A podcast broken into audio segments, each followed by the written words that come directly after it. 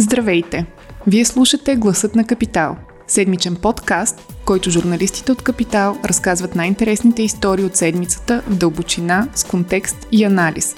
В него търсим и мнение от експерти в сферата на политиката, економиката и бизнеса за важните въпроси на нашето време. Здравейте, аз съм Сирма Пенкова и в днешния епизод на подкаста ще си говорим за две тотално различни теми – развитието на столицата и блокчейн. Може да кажем, че смесваме традиционното с модерното, но и в двата случая това, което ги обединява е актуалността им.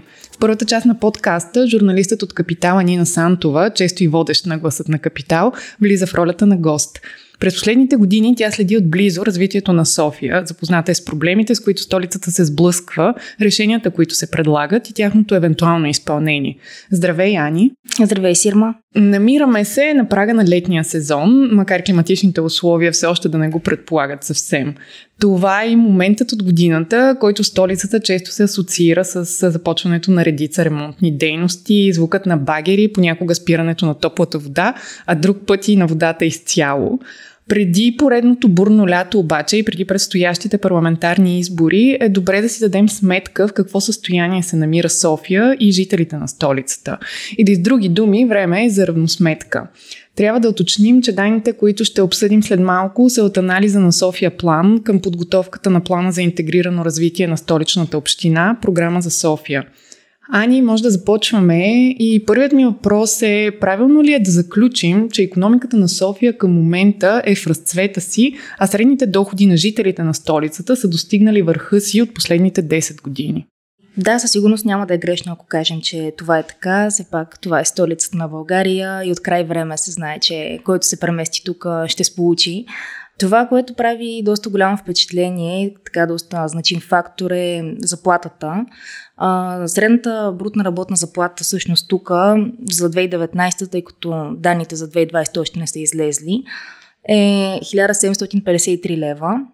А, и това всъщност е увеличение, почти двойно увеличение в сравнение с 2013 година. А, пък ако трябва да хвърлим а, така един бърз поглед към структурата на економиката, ще видим и може би няма да е толкова изненадващо всъщност, че а, в София са концентрирани 14% пункта в IT сектора, което е 8% пункта повече от средното за страната. Доста голям дял заемат административните дейности. Те са 22% в София, пак с 8% пункта повече от, за България.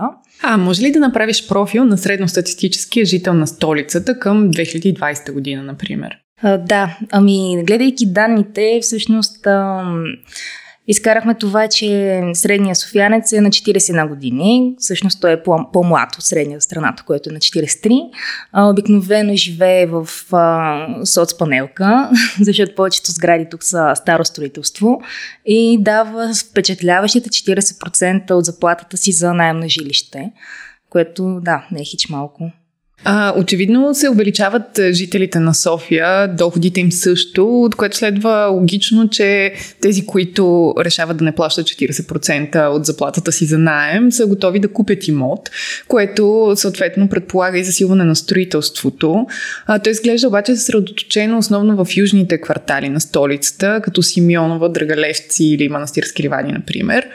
Има ли достатъчно интерес към жилищата в тези райони обаче, които често са познати и като места с лоша инфраструктура? Или с две думи, има ли кой да живее на цялата тази новостроена площ? Да, има доста голям интерес а, все още. Кварталите, които ти спомена, са с най-много издадени разрешителни за строеж през последните 10 години, като топ 3 са Симеоново, Драглевци и Витошевец Симеоново.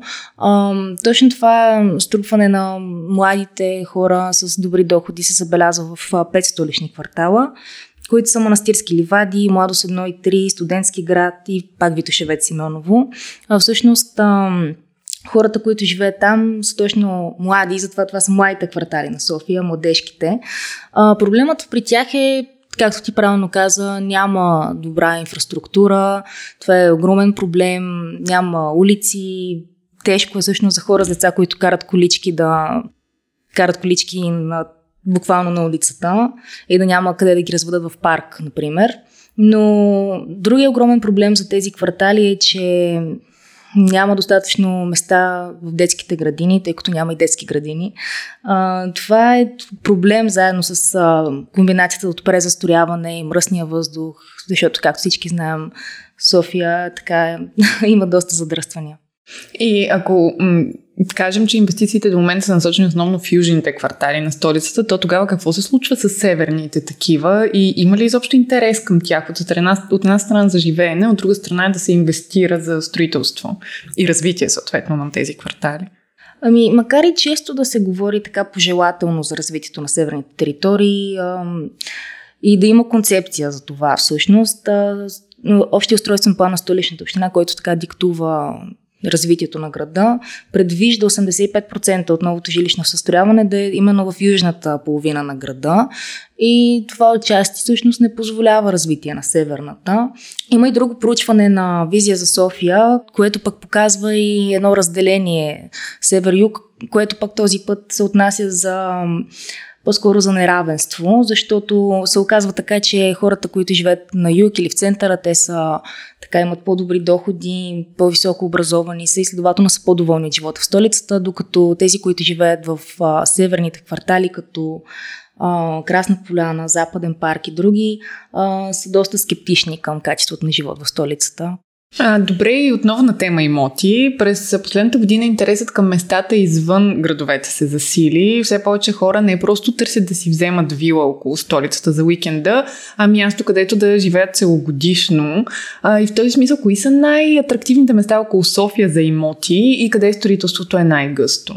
В столичната община извън София най-гъсто застроени са село Бистрица, село Герман и квартал Корило, което се намира в град Нови Искър. Да, правилно отбеляза, че хората се ориентират към преградията на София.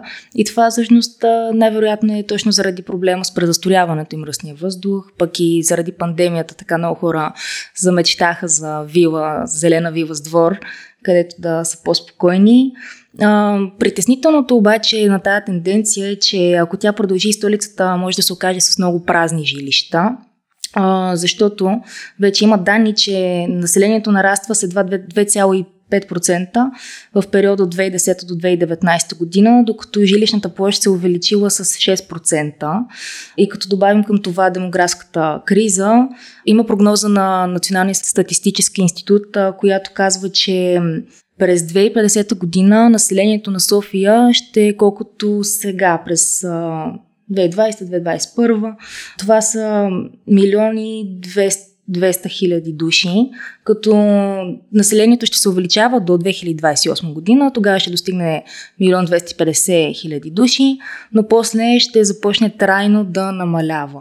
И от това се предполага, че всъщност ще останат свободни или незаети жилища, които вече са били построени. Да, точно така. Даже и сега има така хипотези, че в момента има 150 хиляди празни жилища което е знак, че не трябва да се инвестира толкова в строителство ударно, а по-скоро да се мисли за обновяване на сегашния жилищен фонд, тъй като това е огромен проблем. Както казахме, 70% от хората живеят в жилища, които са строени преди 2000 година. Основен проблем на София остава също и предвижването. Според данните на София План, почти всеки жител в града има автомобил, което естествено влияе на замърсяването на въздуха на столицата, води до недостиг на паркоместа и проблеми с паркирането. Защо обаче столичани предпочитат да използват автомобилите си пред градския транспорт, въпреки че аз съм сигурна много от тях са наясно за негативните а, следи от използването на автомобил?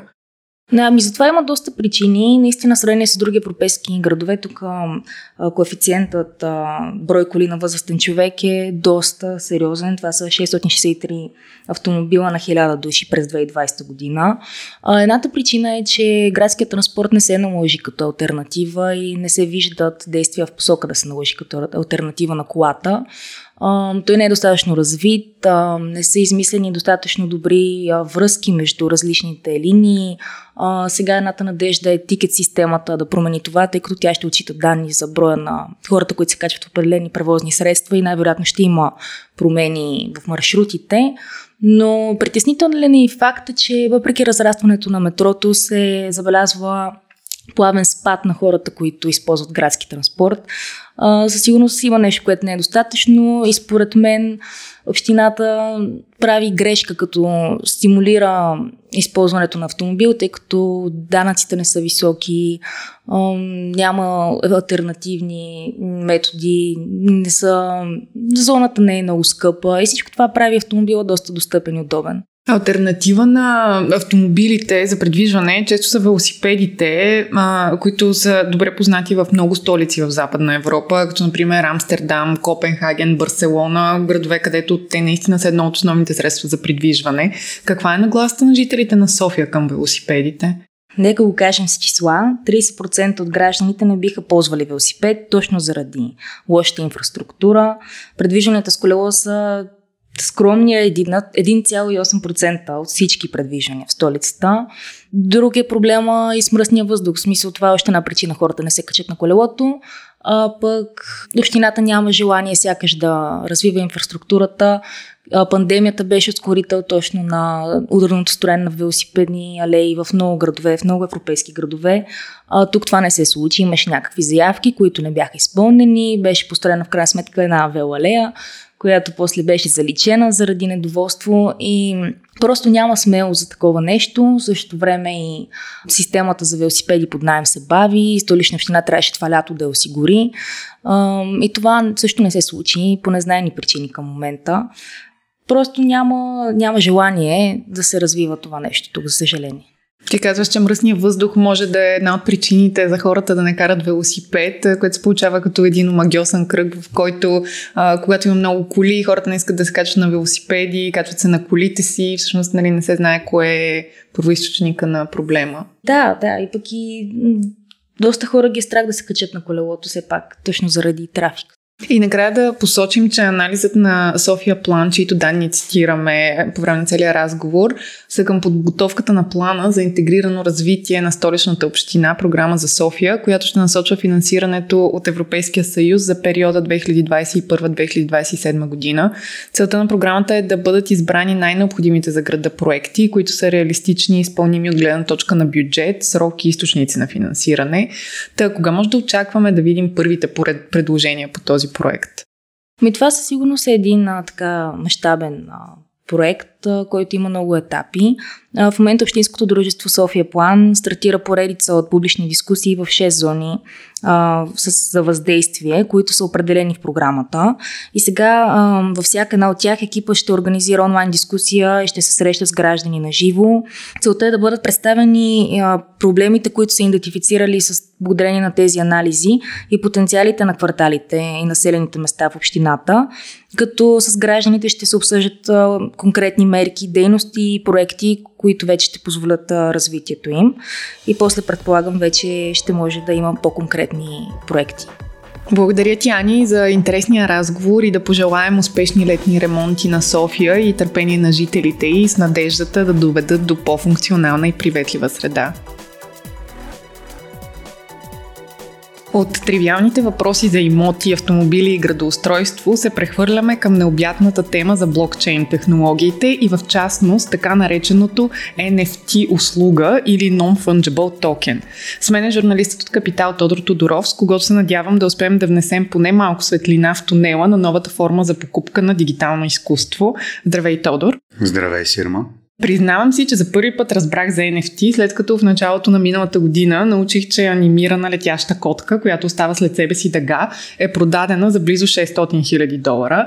След това разбрах, че NFT може да бъде всичко. А Илон Мъск пусна песен за NFT, The Weeknd също продаде на търк на издавани свои песни. Сега пък за първи път в България Капитал продава две от историческите си корици, които своеобразно затварят епохата на Делян Пеевски. Накратко, NFT може да бъде разглеждан като сертификат, който гарантира, че дадено дигитално изкуство, например снимка, песен, гиф, е оригинално. Как обаче става издаването на този сертификат и как се гарантира автентичността му? Първо няколко думи. Действително NFT е сертификатът може да се сравни с, например, с подписа на художника върху картина. Но ако последният може да бъде често обект на фалшификация, то NFT е дигитален сертификат за качество, Пази се в блокчейна и практически е невъзможно да се фалшифицира. Именно и съхранението му блокчейн е тази гаранция и това, което го прави привлекателен. Не единственото, разбира се. Миналата година и началото на тази стана сравнително нов начин за търговия с модерно изкуство, като навлиза в почти всички сектори музика, видео, компании, дори се идентифицират с NFT. Но манията наистина се появи последната година заради локдауна, когато заради затварянето на економиките, изложби и така нататък, много художници нямаха възможност да правят свои изложби и събития, да продават на аукциони. И всъщност NFT сертификата им даде тази възможност. Може би доста от вас знаят, ние също сме писали по темата, но в момента рекордът за продажна цена държи произведението всеки ден, първите 5000 дни, на художника и дизайнер Майк Уинкелман, по-известен като Бибъл. Той продаде своето произведение, което е правил в а, рамките на 5000 дни, като всъщност аукционът се проведе през Кристис. Цената достигна 69 милиона долара. Не напразно казвам Кристис, т.е. това е показателно, че дори една от най-старите и големи аукционни къщи е оценила потенциала и интереса към NFT дигиталното изкуство.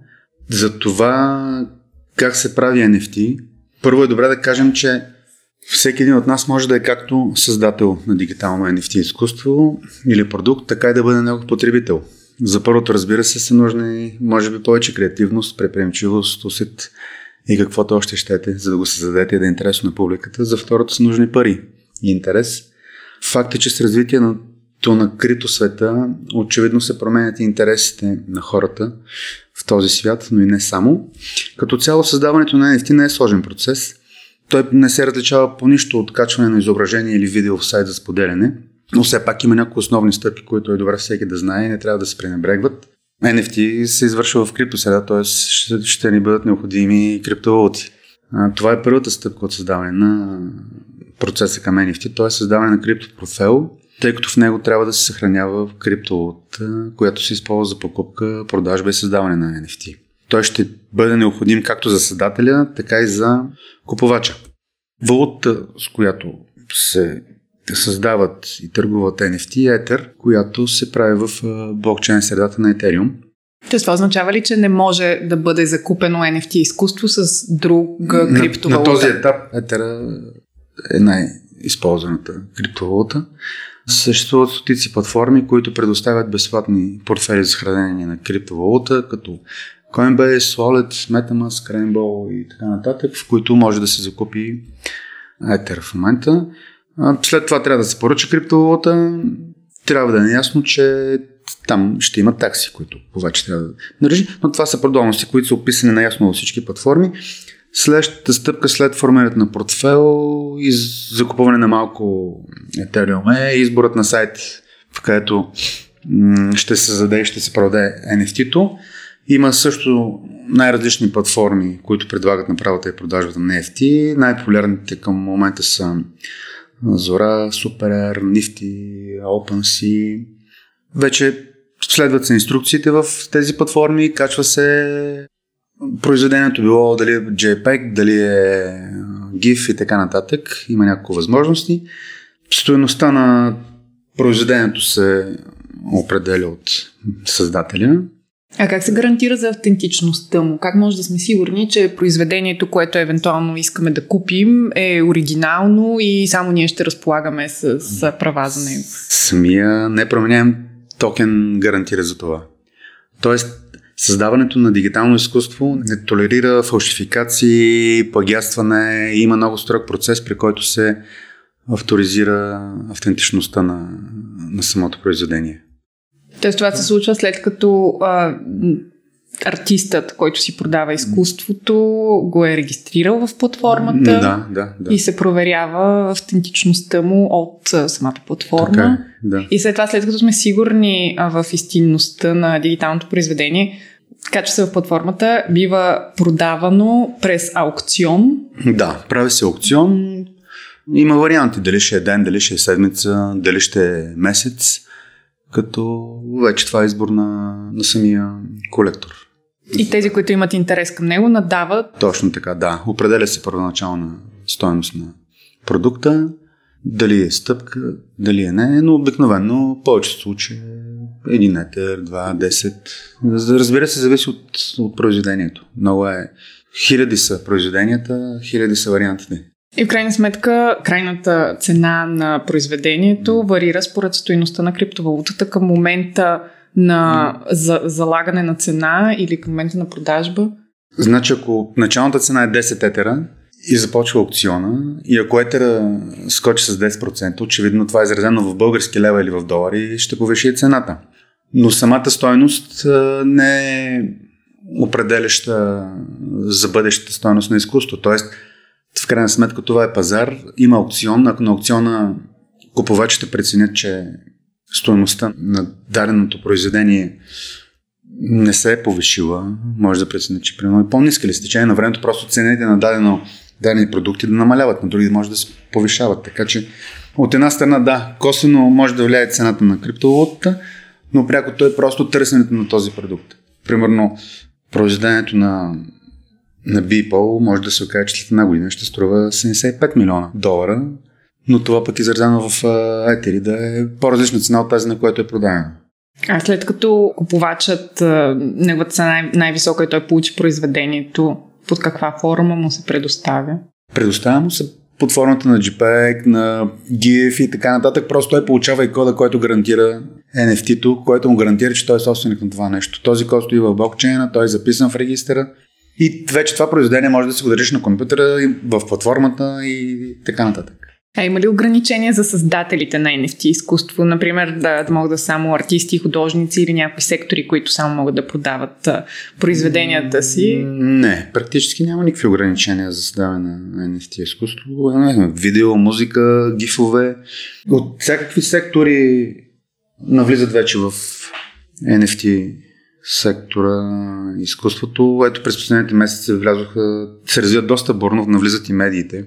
Тайм магазин успя да продаде три свои коалиции за над 400 000 долара. В момента в платформата, както ти каза, OpenSea върви аукциони за две от коалиции на Капитал, които маркират началото на протестите след назначаването на Пески за шеф на ДАНС до изобличаването му по закона Магницки, началото и краят за сега в кавичка, надяваме се да е край на една 8 годишна епоха.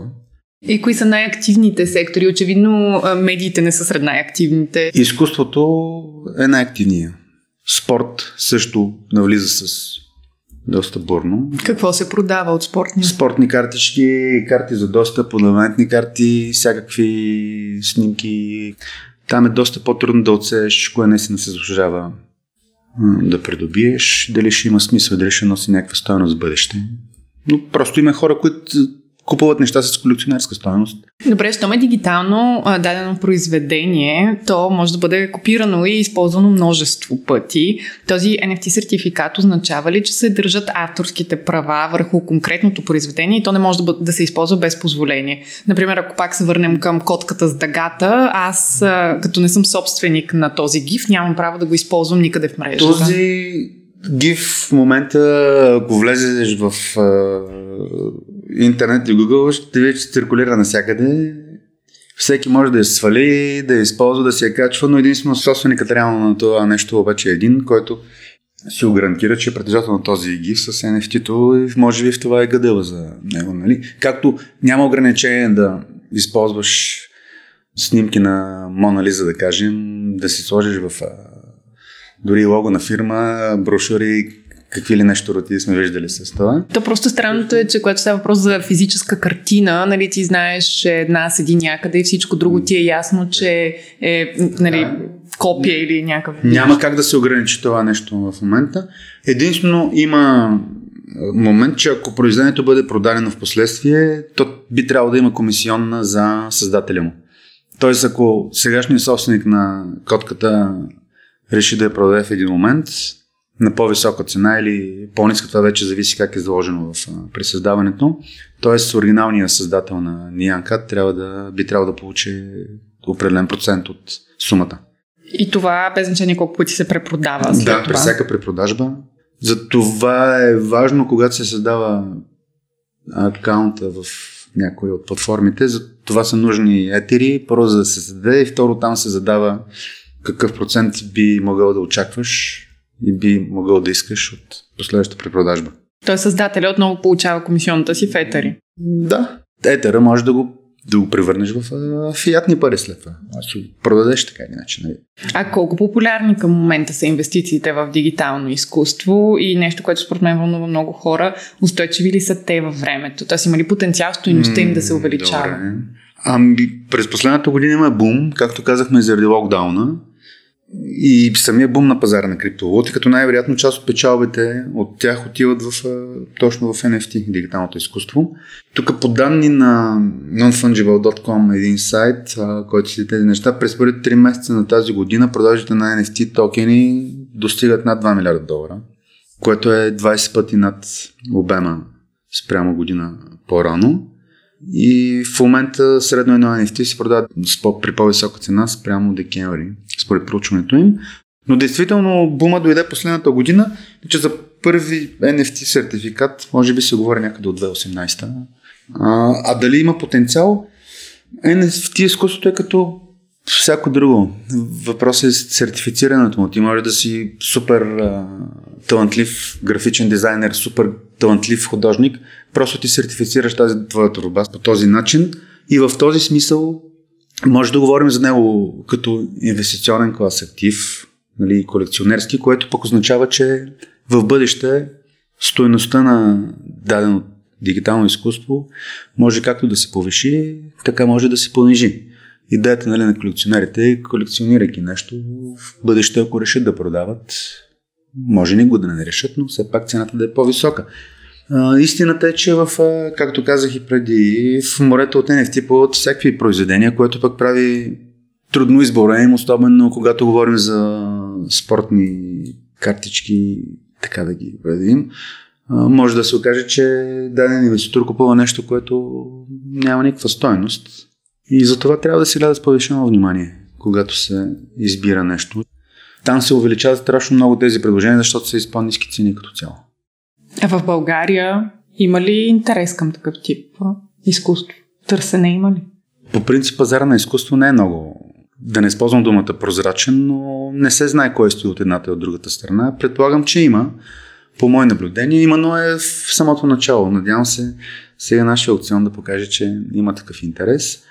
Като цяло в платформите ти като прек наблюдател не можеш да разбереш кой надава. Хората с, с техни акаунти, така че според мен е трудно да се прави извод. Най-вероятно има интерес, но като цяло големия интерес е в чужбина. По-големите пазари, инвеститори, колекционари и така нататък. Добре, благодаря ти за този разговор. Надявам се, че малко сме прояснили а, тази тема за така наречена NFT изкуство. Благодаря и аз. Тя е нова за много от нас. Така че продължаваме да изследим с голям интерес и да пишем и разказваме за нея. И изглежда, че се отваря ниша за дигитални меценати вече. Mm, така че да, да, съвсем да. влизаме в Абсолютно. иновации. Очевидно ги има, като виждаме обемите, за които става въпрос. Добре, благодаря отново. Благодаря и аз. Ако този епизод ви хареса и искате да слушате новите епизоди веднага, щом излязат, абонирайте се за гласът на Капитал в Apple Podcast, Google Podcast или Spotify. Обратна връзка за гласът на Капитал можете да ни изпращате на подкаст @capital.bg или в познатите ви профили на Капитал в Facebook и Twitter. Музиката, която чувате в този подкаст е написана от композитора Петър Дондаков специално за Капитал. Аз съм Зорница Стоилова, а епизодът монтира Тихомир Колев.